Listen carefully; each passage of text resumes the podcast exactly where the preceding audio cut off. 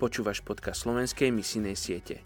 Ted Engstrom povedal Zbor, ktorý nie je hlboko a vážne zapojený do celosvetového ohlasovania Evanielia, nechápe podstatu spásy.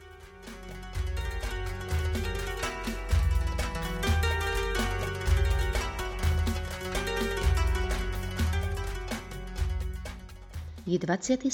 október. Marek 13.10 ale najskôr sa musí hlásať evanílium všetkým národom. Dnes sa budeme modliť za etnickú skupinu Orma v Keni. 94 tisíc ľudí z etnickej skupiny Orma sú polokočovný národ známy vďaka svojej vysokej štíhlej postave a chove špeciálneho dobytka. Žijú v juhovýchodných častiach Kene a v období dažďov sa stiahujú na vyššie miesta kvôli záplavám na rieke Tana. Ľudia z etnickej skupiny Orma sú pozostatkami mocného národa Etiópie a Severnej Kene. Chov dobytka je ich základným prostriedkom na prežitie. Chovajú plemeno bieleho dobytka, ktoré nazývajú zebu. Kravy zebu majú veľký hrb, dlhé rohy a sú známe v celej Afrike. Muži, ktorí vlastnia viac ako tisíc kusov hovedzieho dobytka, majú vo svojich komunitách osobitné uznanie. Orma sú takmer všetci moslimovia.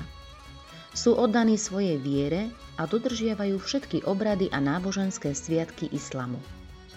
Väčšina ľudí Orma nikdy nepočula meno Ježíš inak ako v islamskom učení, kde je Ježiš opísaný ako prorok, učiteľ a dobrý človek, ale nie ako Boží syn.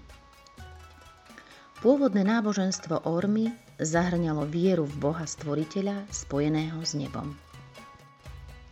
Oče, modlím sa za etnickú skupinu Orma. Zjavím Bože Ježiša ako Tvojho syna, ktorý je Boh a ktorý položil svoj život za každého z tohto etnika. Ďakujem Bože za to, že si stvoril toto etnikum a miluješ ho.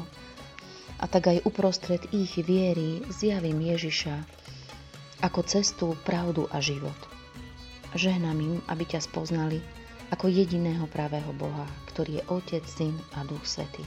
还没。